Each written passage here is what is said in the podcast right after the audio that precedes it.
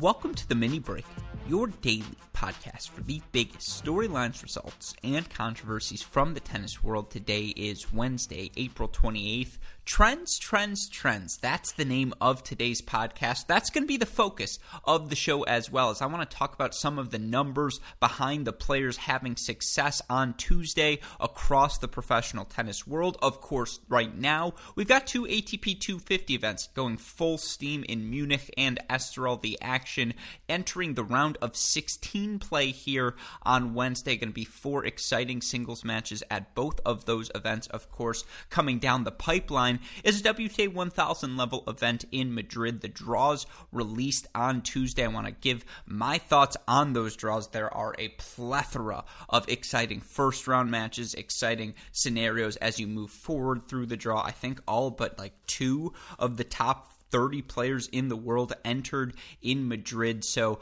want to obviously share my thoughts on that event. We've also got some challenger action going on. I'm just going to talk about that briefly as uh, David Gertler, our Cracked Racquets contributor, is going to be joining me on Wednesday for a Great Shot podcast episode that has a challenger theme as well. And then I do want to talk about some non on court related news from the tennis world. Our friends over at Wimbledon offering us an update on what their 2021 event is going to look like. Of course, the reason I'm able to do all of this day in, day out here on the Mini Break podcast is because of the support we get from all of you listeners, from our Cracked Racquets Patreon family, and of course from our friends at MidwestSports.com. If you would like to find the best equipment at the best prices, turn to MidwestSports.com. You use our promo code CR15. You'll get 15% off your order, free two day shipping on all orders exceeding $75. Best of all, a free can of Wilson Extra Duty tennis balls, MidwestSports.com.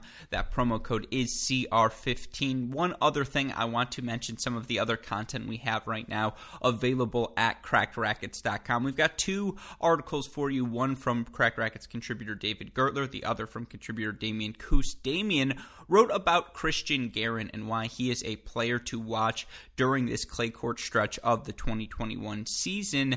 David wrote about Jenson Brooksby, the young American, so much success here in the 2021 season. He's won three challenger titles, made another final as well, and you know, has certainly reminded all of us fans of why we felt so much promise about his game early on when he was, you know, a 17, 18 year old winning Kalamazoo and, you know, uh, winning first round matches at the U.S. Open. So, if you are interested in either of those pieces, you can read them both on our website, crackedracquets.com. Of course, on our various podcasts, Damian Kust, his friend Jakob Babro, hosting their new Monday ATP Challenger themed episode of the Great Shot podcast. This week on the Cracked Interviews podcast, we had Tennessee Associate Head Coach James Mackay, who talked about his team's dramatic 4 3 victory over Florida in the SEC Championship. Chris Halliors and Matt Stakoyak are going to be joining me on Thursday for a Great Shot podcast recapping all of last week's exciting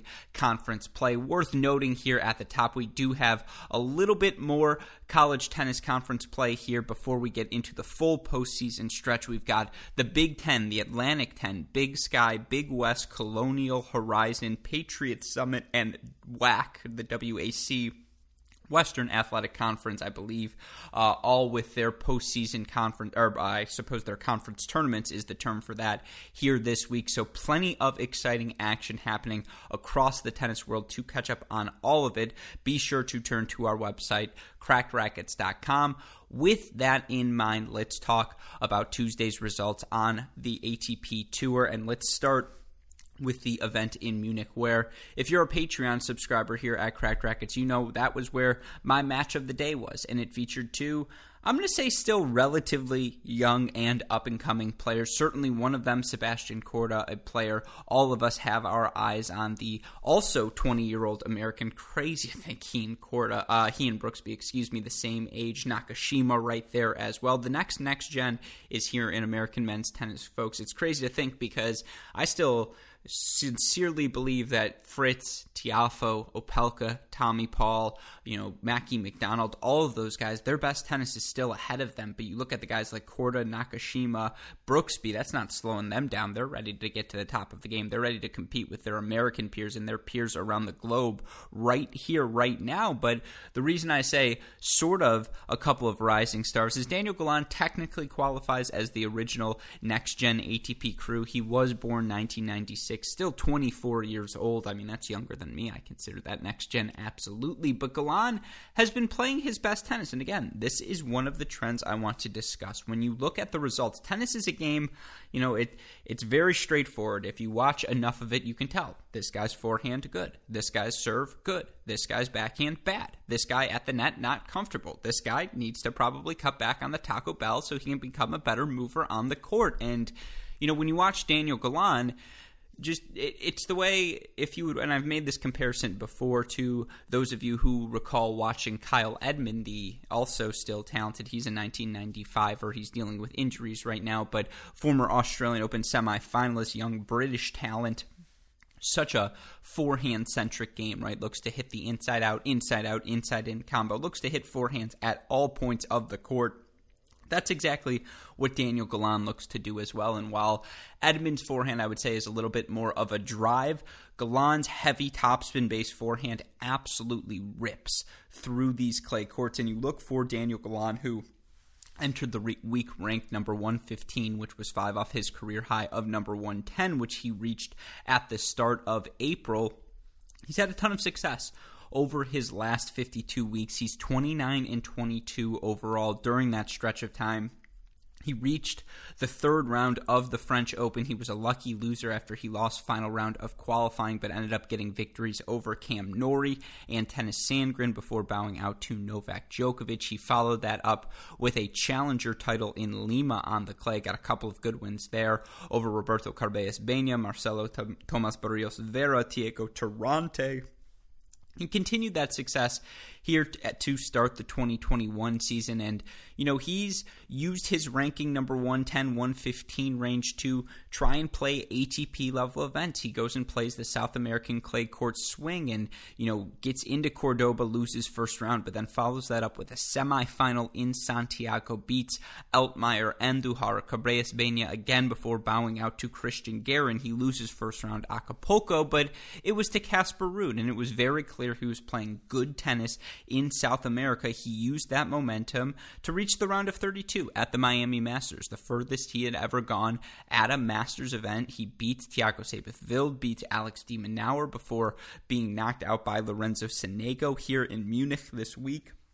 Straight set wins in qualifying over Mischa Zverev and Norbert Gombos, and now here's a 6 1 7 6 win over talented young American Sebastian Korda. What's worth noting in this match is that Galan went up 6 1, I believe it was 4 1 and 5 2 on Korda before Korda was able to fight his way back. And you have to give the young American credit. And because Galan is such a forehand centric player, you think to yourself, well, I got to get that ball to the outside of the court. I got to find his backhand, just not allow him to move me around the court and hit forehands everywhere. But I have to say the tactical adjustment Korda made that I thought was kind of brilliant was actually playing to that deuce side of the court, the forehand wing of Galan, because Galan is so comfortable playing inside out, inside out, inside out, working you just slightly inch by inch over and over towards the doubles alley before he pulls the trigger on an inside in forehand you know, Korda was like, you know what? I'm not going to do that anymore. I'm going to play you straight up. If there's open space to the forehand, that's what I'm going to go to. If there's open space on the backhand, that's what I'm going to go to. I'm going to try and take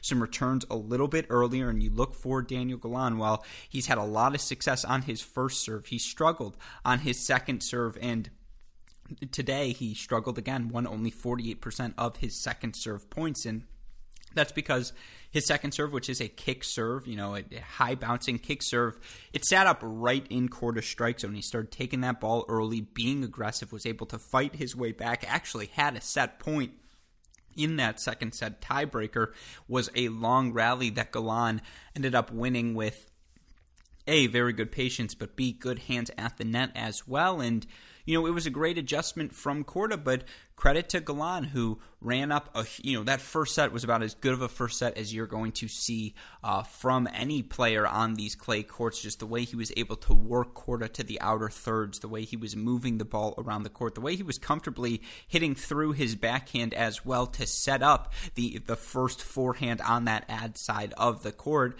Galan just hits an explosive ball, and again, it, it's very Kyle Edmundy and how frequently he wants to hit forehands and how you know how how central how central hitting forehands is to the rest of his game, but the forehand's explosive. And again, on, on, a clay court with how heavy topspin based the shot is, it rips through the courts. And he was able to keep Korda on his back foot. Korda wasn't able until down, you know, 6 1 5 2 to really start doing any sort of dictating. And it's a credit to Galan, who played first strike tennis, who kept Korda on the move, and now advances to the round of 16. And you look for him, I mentioned it, 29 and 22 in his last 52. You look for him now for his career career in ATP level matches. He's 19 and 15.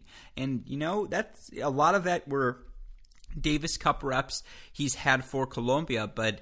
I mean, you look of late, the wins over Carballes Baena, over de Minaur, over Sebastian Korda, the wins over Tennys Sandgren, Cam Norrie, all of them have come, uh, you know, in the last 52 weeks. And it speaks to the fact that really since the start, I would say, of 2019. But this is a guy who's gotten better and better in every professional season he's played and is clearly playing the best tennis of his career with his victory Galan now inside the top 110 for the first time in his career, or excuse me, at number one third. Well, he is at number 110, but he's going to get knocked out because I believe Pedro Sousa uh, ended up winning his qualifying match, and it hasn't updated, but it hasn't updated for Galan yet either. And I believe he's going to jump him and be at number 108 now in the live rankings with his first round victory. So Credit to Galan, who's inching closer and closer to that top 100. And you look via Tennis Abstracts ELO ratings again, which measures who you play,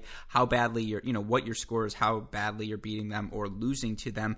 Galan uh, currently number 152 by overall ELO rating. You look here in 2021, Galan uh, number, let's see, what is Daniel Galan? Number 156. Interesting. I think that's a little low. I think he has been closer to a top 100 player in the past 52 weeks than otherwise. You look for his clay court uh, uh, ratings. Clearly, he is inside the top 50 of the ELO ratings as a clay quarter.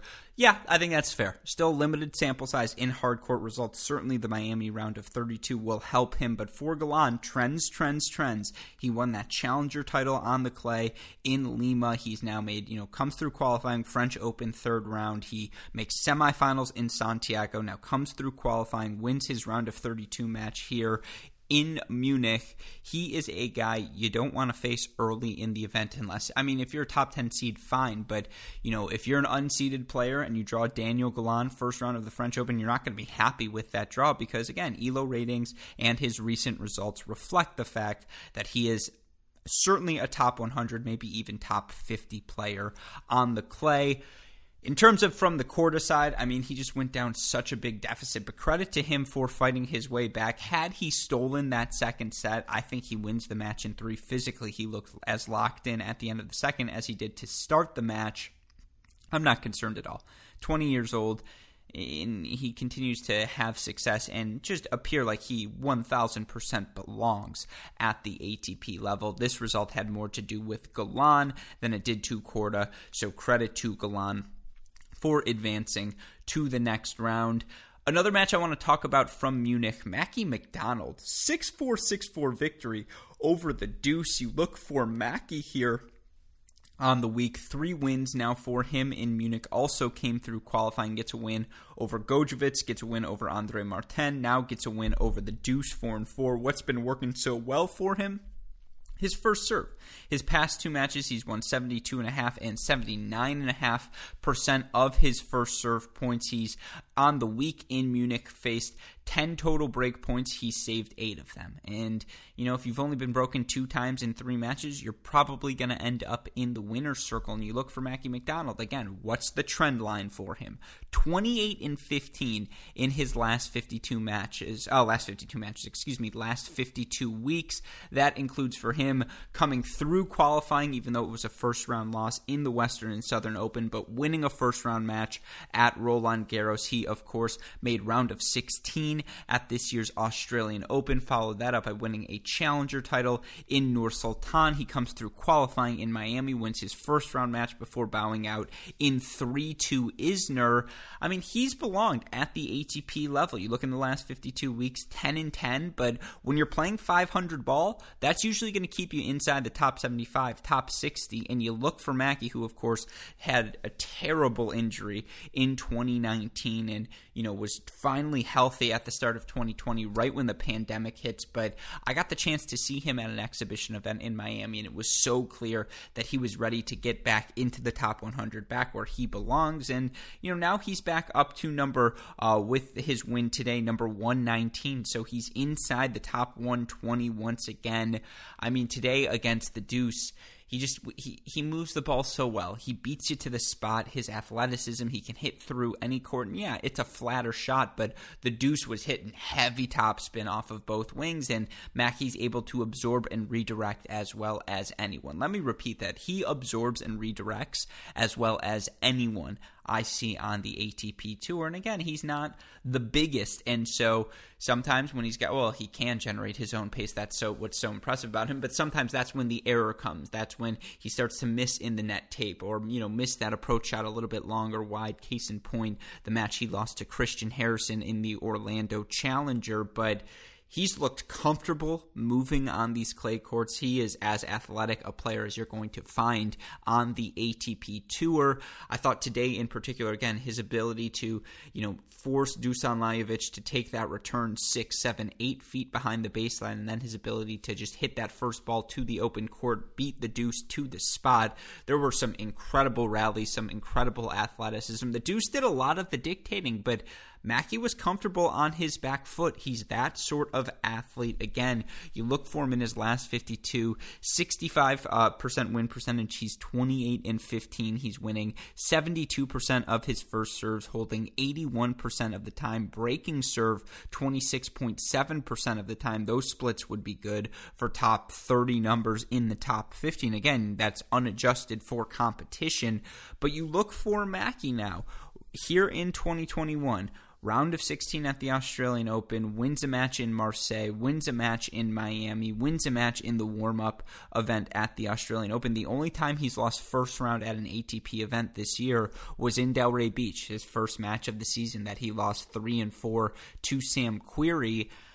Yeah, Mackie McDonald's back. He belongs at the ATP level. It's when, not if, he's going to return to the top 100. And once he gets back, I think he's going to stay there as long as he's healthy. He outplayed the Deuce today. And again, the heavy topspin of the Deuce, kind of a perfect matchup for Mackie in this scenario. He moves on to the round of 16, where he will now today face Ilya Ivashka. That should be an exciting match. And it's, you know, again, one of a couple of exciting matches we now have set up in the round of 16. Let's look again at some of the last matches for how we got there.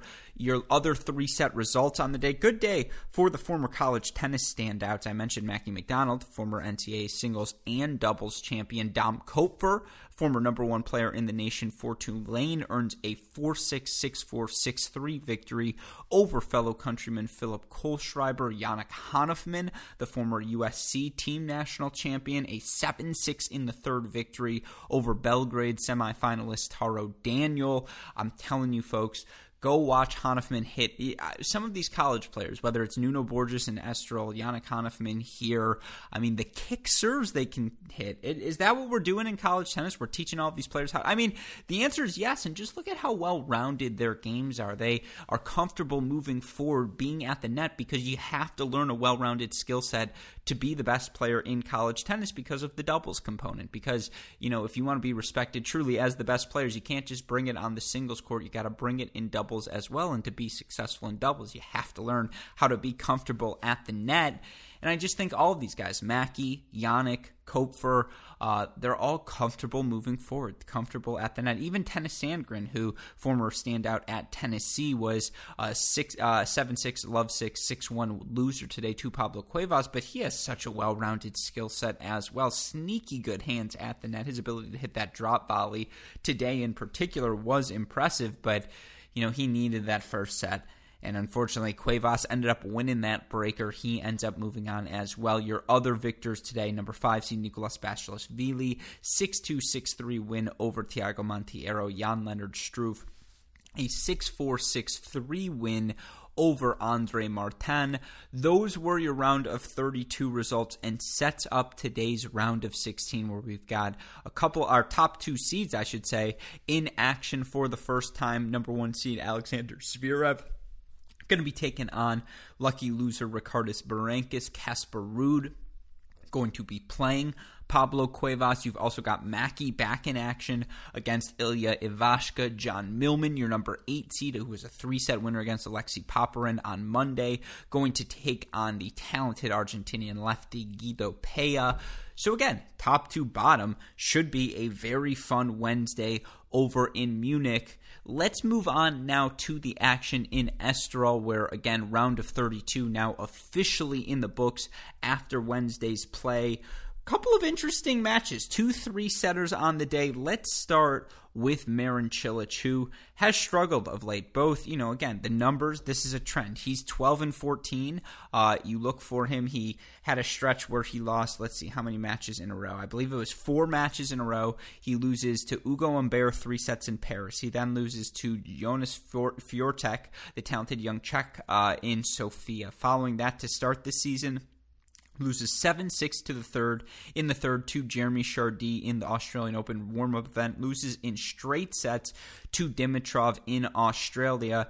He's 12 and 24 overall in his last 52, but has absolutely steadied the ship of late. You look at his results since Australia was a semifinal in Singapore where he lost 6 and 6 to Alexei Popyrin. He then loses a first round match in Acapulco to Korda, which you can understand, but bounces back and earns wins over Coria, Garin, and Musetti before getting knocked out in the round of 16 in Miami to Andrey Rublev. It was a first round loss to him in Monte Carlo for him in Monte Carlo to David Goffin, but that was a three set result. And now he gets a win over Tennis Abstract's number 36th ranked clay court player in talented young Spaniard Carlos Alcaraz 6'3", I mean, if you look for Cilic, you look at the numbers, it's very much of reflective of what you see when you watch him play. His first serve percentage, his first serve points one, his second serve points one, his hold percentage, all 5% lower than his career averages in their respective stats. He's gone from, you know, about 82% hold percentage to about 77%. He's gone from about a, you know, uh, an 80%, 79% first serve win per, uh, win percentage on his first serve points to 75%. His second serve typically that 51 52 range right now at 47. Uh, yeah, just you know, it, it's reflective of the fact that he has lost a half step, maybe even a step and a half as a mover, and isn't able to use his wingspan to get to the ball a little bit early and then, you know, use his leverage, his length to take that ball early, beat you to the spot. He was such a dynamic mover, such a fluid athlete for his size in the prime of his career. And respectfully, for the 32 year old who turns 33 in September, uh, that prime is in the rearview mirror. Now, that's not to say he can't be a top 50 player. That's not to say he needs to retire right now. Absolutely not. It's just, again, let's play a game of expectation setting. Should Marin Cilic play a competitive match against qualifier Carlos Alcaraz? Absolutely. That's how good the young Spaniard has been. And again, that's just the stage Cilic is at now, but a credit to him in today's match, you know, uh, was able to win 60% of his first serve points, was able to convert five of his 14, but earned 14 breakpoint chances, won 46% of his return points, 50.3% of the total points in the match. This was an either or affair. This was absolutely a toss up. You could tell as the match went on, Alcaraz's pace, his ability to mix in the drop shot, the heaviness of his forehand was beating Cilic to the spot, but Cilic did an excellent job of capitalizing whenever Alcaraz hit a second serve. And again, created a bunch of break point chances for himself, was ultimately able to get the breaks he needed in sets one and three in a 6 3 1 6 6 4 victory. And he looks dangerous. He's he again he there to expect him week in week out to be the Marin Cilic he was 2015, 16, 17, 18, that's no longer the case. To expect him to be able to make round of 16s, quarterfinals, absolutely he's still going to be doing that. And I'm really excited for his match against Nuno Borges tomorrow, the former Mississippi State All-American NCAA singles finalist, most underrated player in my opinion in men's college tennis of the 2010s. Uh, he is playing some outstanding tennis of late. I think he's like 45 and 11 since the tour resumed in August. Hasn't proven it, you know, never made an ATP level quarterfinal in his career. A win over Cilic would clearly be the biggest win of his professional career, but, you know, has the sort of weapons that can hurt Cilic. The big kick serve, the big forehand that Alcaraz had as well. He's also a little bit stronger, and so I think he's going to be able to take his return a little bit, you know, the return of serve for Cilic a little bit earlier and a little bit further into the court than Alcaraz wants to. I'm looking forward to that match very much, but a credit to Marin Cilic for bouncing back after a tough second set. Looks like he had lost the thread but ultimately was able to advance to the round of 16. In terms of your other three set match for Corentin Moutet, talented young lefty Frenchman, a 6 4, 6 7, 6 4 win over Marcos Giron. You look for Moutet now, who entered the week ranked number 73 in the world. The recently turned 22 year old, now 14 and 10 in his last 52 weeks. He's going to take on Denis Shapovalov now in the round of 16. You look for him in his career at the ATP level now. Moutet currently 26 and 34 overall, but you know, 12 and 18 on clay. That includes a run to the third round of the 2019 French Open. You know, for him last year, play that 18 16 fifth set match against Lorenzo Giustino. But, you know, it, it was good Barcelona for him. He beat Koepfer, he beat Evans before getting knocked out by Schwartzman. You look for him in Sardinia uh, last year on the clay. He beat Tiafoe before getting knocked out by Albert Ramos Vinolas. Uh, you know, back in 2019, got a win over Guido Pella in Cordoba. He's going, you know, in his career across levels, he is 111 and 62 on clay versus 74 and 61 on hard courts. It's the surface he prefers the most because he's such a comfortable mover on the surface. His, you know, he it's a little harder to overwhelm him with sheer power, sheer pace on uh, these slow clay courts, and then his creativity, his ability to incorporate slices, ability to hit two angles, to open up the outer thirds of the court, create space for himself. I mean, you look uh, between the two, his serve percentages are actually, you know, uh, his hold percentage is 4.8% higher on hard courts. It goes from 72.8% on hard courts to 68% on clay. By the way, a 68% hold percentage, that's not very good. But he goes from 26.6% break percentage on hard courts, which is still a pretty, you know, that's always been the strength of his game. And uh, that's a pretty good number. That's a top 30 number if adjusted for ATP top 50 competition. But on clay courts, that break percentage jumps from 26.6 to 34.8 34.8%. 34.8% would place him second right now on the ATP leaderboard and would be better than the numbers of Prime, Djokovic, and Nadal. So it speaks to the fact that when the serve is slowed down and he has an extra half second, he is so accurate with his placement of his return. That's what he did particularly well in his uh, victory here today against, uh, you look for him against Marcos Giron and for Moutet. You know, it was also a good day for him on the first serve. He made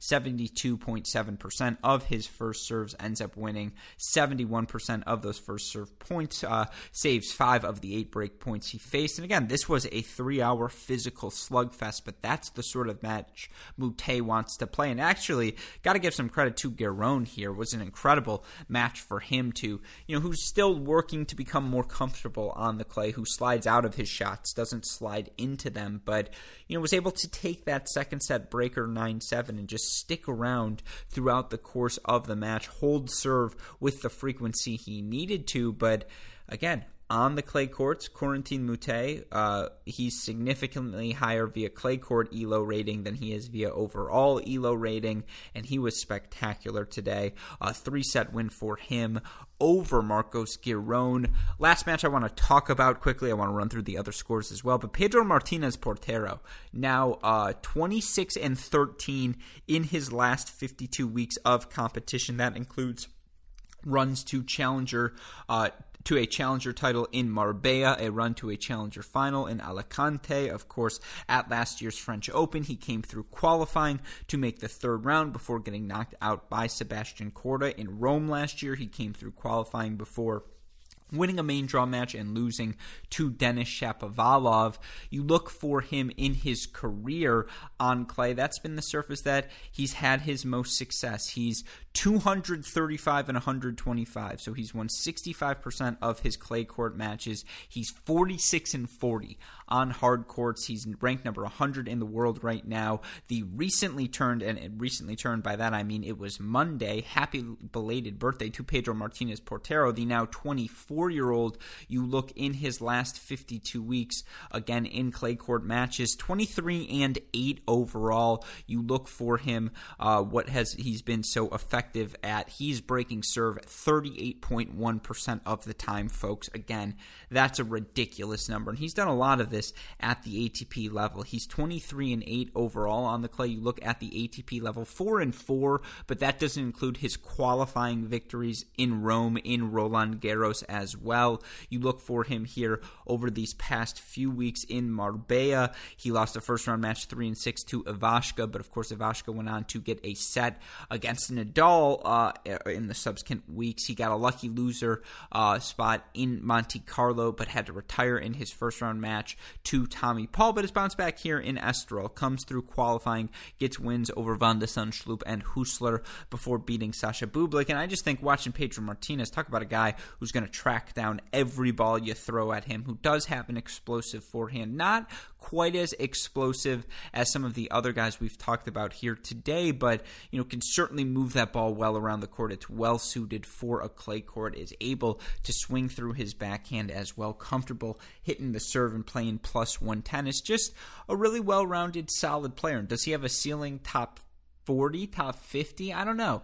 I'm sure he could sneak into the top 50. All these guys, in theory, if things break right, could sneak into the top 50. But Pedro Martinez Portero, at 24 years old, is playing the best tennis of his career right now and just physically presents such a tough option. Again, not a guy you want to see in your first round match at the French Open, but a great result for him here today. A 6 3 6 love win over Sasha Bublik, who, you know, just he didn't really have it today.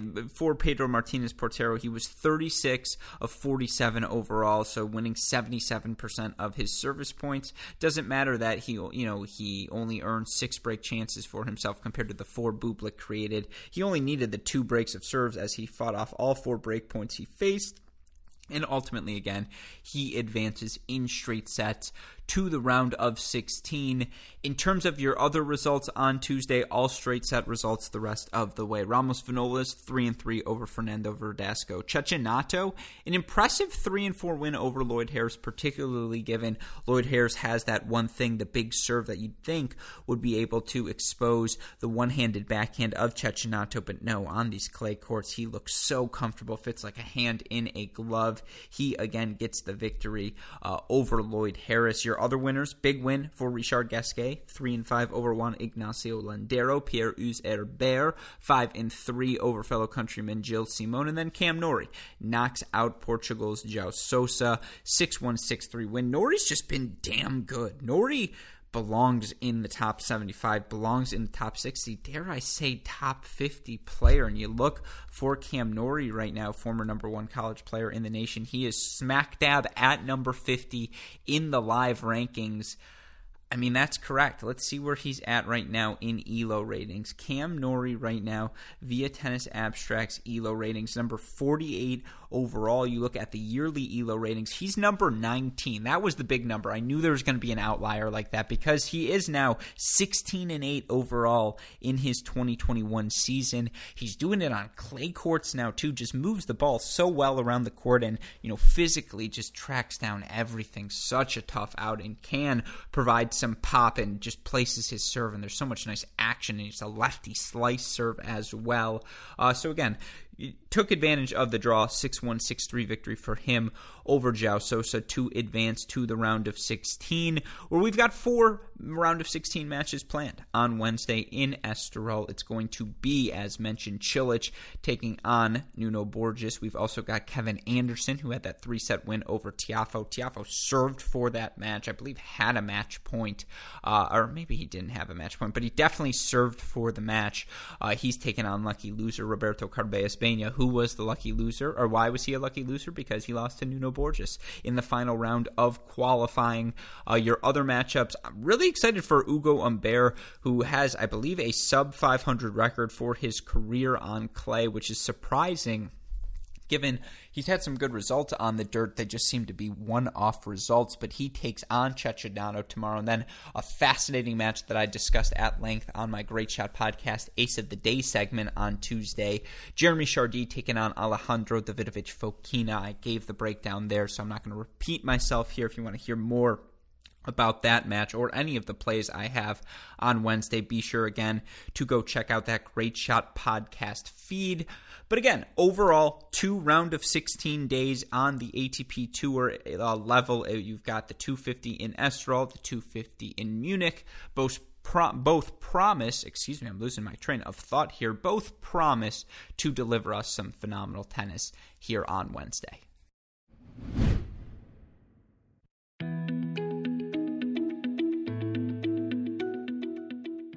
Who's your trusted source when it comes to your facility questions, concerns, and needs? Ours is Har-Tru, the world's largest manufacturer of tennis court surfaces, equipment, and accessories for over 90 years.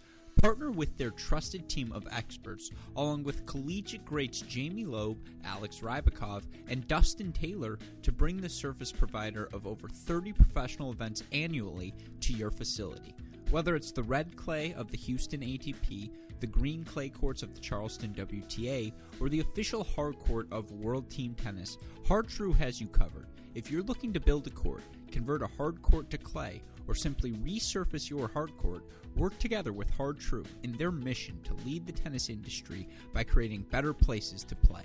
To learn more about their state of the art surfaces, along with their catalog customizable on court accessories, check out hartru.com or call 877 442 7878 today. That's hartru.com or 877 442 7878 today.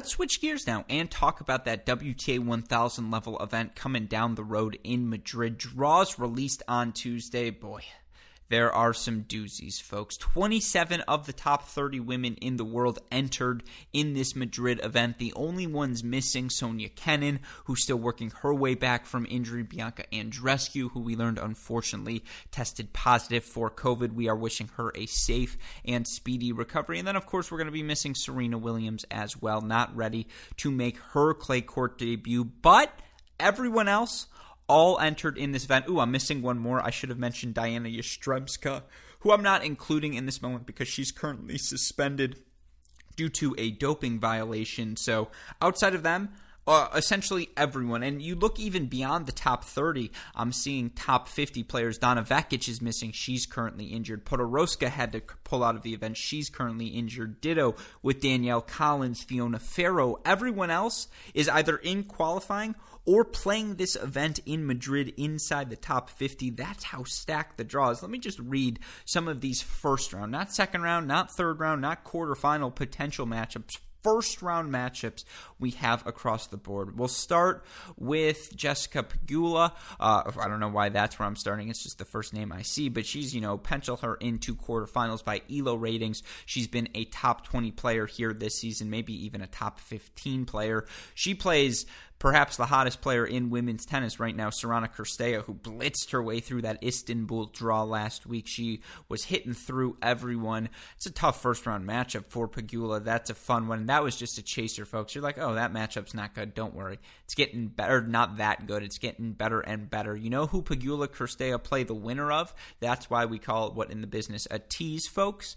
They play the winner of a Katerina Alexandrova, who looked phenomenal in Stuttgart and number 12 seed Vika Azarenka. Alexandrova versus Azarenka is a first round matchup. Oh, that's not spicy enough for you? Let's move down the draw a little bit further. We've got a first round matchup versus number 3 seed Sarah uh, Simona Halep and unseeded but, you know, star of the first third of the season Sara Sorribes Tormo. That match is going to get physical, folks. Oh, that's not good enough for you. We'll move down one more spot where number 6 seed Karolina Pliskova starting off her campaign campaign against some pesky young American by the name of Coco Gauff. You keep going.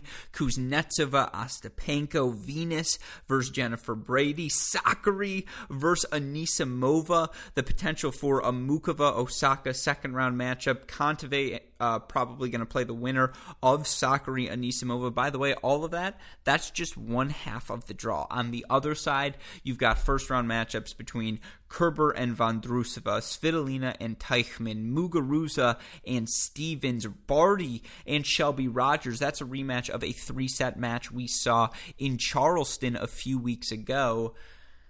I mean, yeah, when only five or six of the top 50 players in the world are missing from an event. That's the sort of stacked field you have. And you look who are the top seeds here this week. Number one seed, Ashley Barty. Two seed, Osaka, who's kicking off her clay campaign. Your three seed here this week is Simona Halep. Four seed, Svitolina. Five, Sabalenka. Six seed here in the week, Pliskova. Seven seed, uh, Kiki Bertens, who's back in the draw. She's got Victoria Jimenez, uh, Kasatkina in her first match. And then your number eighth seed here on the week uh, is Belinda Bencic. I believe, speaking of which, I think I'm missing a first round matchup. I, I remember getting really excited about one, and I haven't brought it up yet. Kvitova and Bouzkova is obviously exciting. I think I'm missing one more. It doesn't matter. Oh, Putintseva and Konta. That's a really, really fun matchup as well. So, certainly, again, up and down the board, you've got a potential Sabalenka Kasatkina round two. They're both, you know, by Tennis Abstract ELO rating, two of the six best best players during this 2021 WTA season stacked that's the only world I can think of when I think about this Madrid draw. I'm very excited to have access to press row. Certainly, the play is going to deliver the goods here this week uh, in Madrid. You look at the results we've seen thus far. We did have some qualifying action. Could have been a main draw match. Ana Konjuh 7-6, 2-6, 6-4 win over number 12 seed in qualifying talented young Canadian Leylah Fernandez. Your other winners, uh, Polona Hercog, who got a win over Yafan Wang, uh, Sevastova three sets over Pironkova, Stojanovic, three sets over Paolini, Bernarda Pera, three set win over Bolsova, Vogel, straight set win over Heather Watson. Sets up a really fun day of final round qualifying action tomorrow, by the way. Even if you're not, or you're, you're waiting for the main draw, you don't need to, because tomorrow in play you've got Kostyuk Sevastova. That could be a main draw and a first round French Open match. You've got Suesi versus Tamara Zidansek, Sasnovich versus Siegemund, Kozlova versus Diaz, Potapova versus Mladenovic, Schmiedlova versus Zvonareva, Pera versus Hercog, Konjuh versus Stojanovic. Sign me up. Like that could be a first round day, and it's a final round of qualifying day in Madrid. Speaks to how exciting that action is going to get at the 1000 level event again in Madrid, which I believe is scheduled to begin its main draw play on Thursday. That's, you know, again, my extended thoughts Sabalenka and uh, Sabalenka, excuse me, uh, Barty and Halep are my two favorites entering any clay event they're in, and they're equal favorites. They're on a plane above everyone else. I'm fascinated to see what Osaka looks like. I do think Garbine Muguruza and Iga Swiatek are the next tier of contenders. If Halep and Barty are tier one, Muguruza, Swiatek, and you know there are a couple others I would throw in there. Sabalenka always would be tier number two. Uh, maybe you could argue Svitolina's on the bottom half of tier two or top half of tier three. We'll save those tiers for when we get closer, to the tiers both literally and uh, metaphorically, uh, for when we get closer to the French Open. But again, that's my thoughts for now on the action in Madrid. I look forward to sharing more thoughts as the play unfolds there over the next week. Uh, but with that in mind, let's talk quickly about the challenger action and then again a little bit of news from Wimbledon here down the home stretch. Three challengers going on this week will start in Orleans. And again, I'm going to be covering all this challenger action extensively with Cracked Racquets contributor David Gertler on tomorrow's Great Shot podcast. So I really, I guess, am just going to blitz through this. Your winners thus far are your seeds, I should say, knocked off in Orleans. The uh, number two seed Tiago Seyboth Wild knocked off by Alex Molcan today. The qualifier six one six four. Other than that, Barrere, Bonzi, Pullman, Tabilo all advancing. Etcheverry a three set win over Kolar. That's a match I promise you we're going to be talking about on the GSP. Lehecka, really nice win for him over Constant Lestienne. You had wins from Braden, Brayden Schnur, really nice 6 2 1 6 6 1 win for him over Marcelo Thomas Barrios Vera. He seems to have refound his rhythm here in 2021. It's been an exciting start to uh, or to the Ostrava. I think I said Orleans. Excuse me, the Ostrava uh, Challenger. And again, tomorrow you've got round of 16 action: Schnur versus Rinderknech, Baez versus Molcan, Klein versus Rosol, Ymer versus Stakhovsky. Will be a fun round of 16 affair in Rome. Your number one seed has been knocked out. Damir Dzumhur loses to qualifier Nino Serdarusic 6 2 6 7 6 3.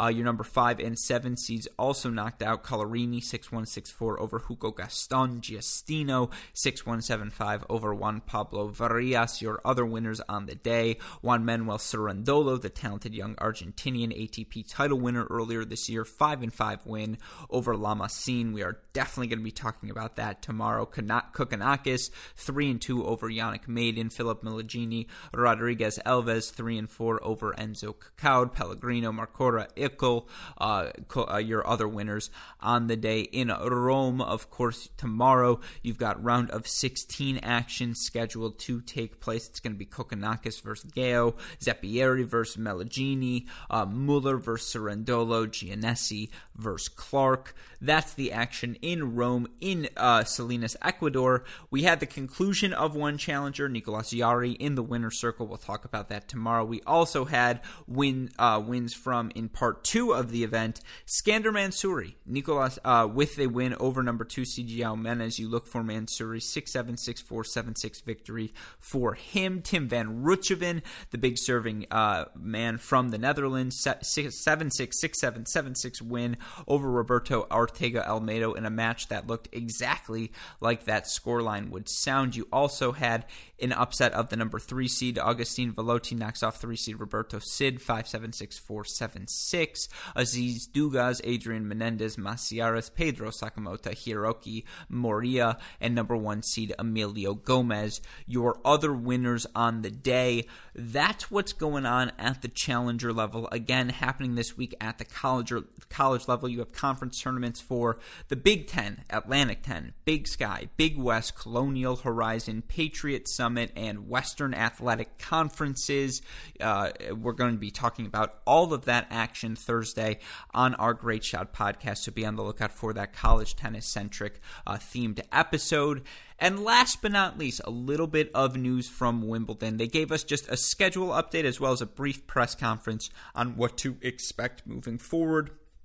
Wednesday, June 16th, we'll get further updates on the championship, including wild cards. There's going to be qualifying competition from June 21st to the 24th. That's a Monday through Thursday. Wednesday, the seeds are going to be announced the 23rd. Friday, the 25th, the official draw. Saturday and Sunday is going to be player media availabilities the 28th to 11th is the championships 5th to the 11th of July, the junior championships 8th to 11th, the wheelchair and quad wheelchair championships. The other thing we learned, no more middle Sunday at Wimbledon. They're going to be playing each and every weekend. They're going to, you know, no longer is going to be that round of 16 Monday where you have all of the men, all of the women in action. Instead, it's going to be a continued staggered start, or I suppose they're going to maintain that stagger from start to finish until they get to those finals. And look, it, it was brought up a little bit on uh, tennis Twitter. There is some romance in that manic Monday at Wimbledon when you do have eight uh, round of 16 matches for both the men and the women and just high level tennis throughout the day. But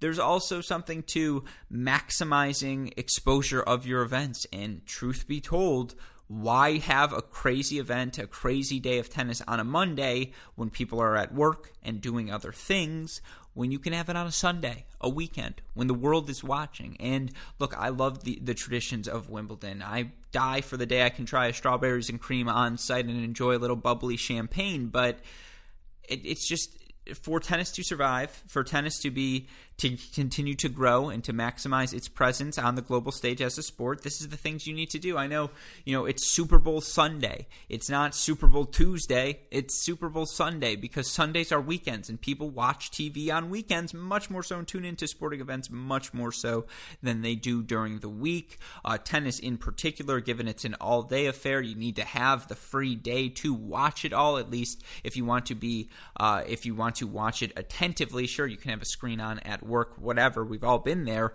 Uh, but you know, it, it, it, a day like that, if Manic Monday was on a Sunday, people would fall in love with Wimbledon and just the romance of the tennis schedule, a day of tennis like that. So I can't fault Wimbledon for making that decision. And again, we appreciate them keeping us up to date on all of the developments for the 2021 uh, Wimbledon event.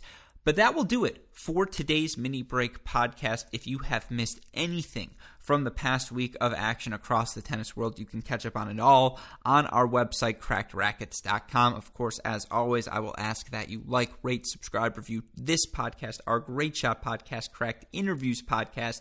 If you need more immediate updates, Twitter, Instagram, Facebook, YouTube, we are at Cracked Racquets. You want to message me directly, I am at Great Shot Pod. Shout out, as always, to our super producers, Max Fligner Daniel Westoff, for the of an any job they do day in, day out. Shout out as well to our friends at Midwest Sports. Go to MidwestSports.com, use that promo code CR15 to get 15% off your order. But with that in mind, for super producers Fligner and Westoff, our friends at Midwest Sports, and all of us here at both Crack Racquets and the Tennis Channel Podcast Network, I'm your host, Alex Gruskin. You know what we say. That's the break. We'll see you all tomorrow. Thanks, everyone.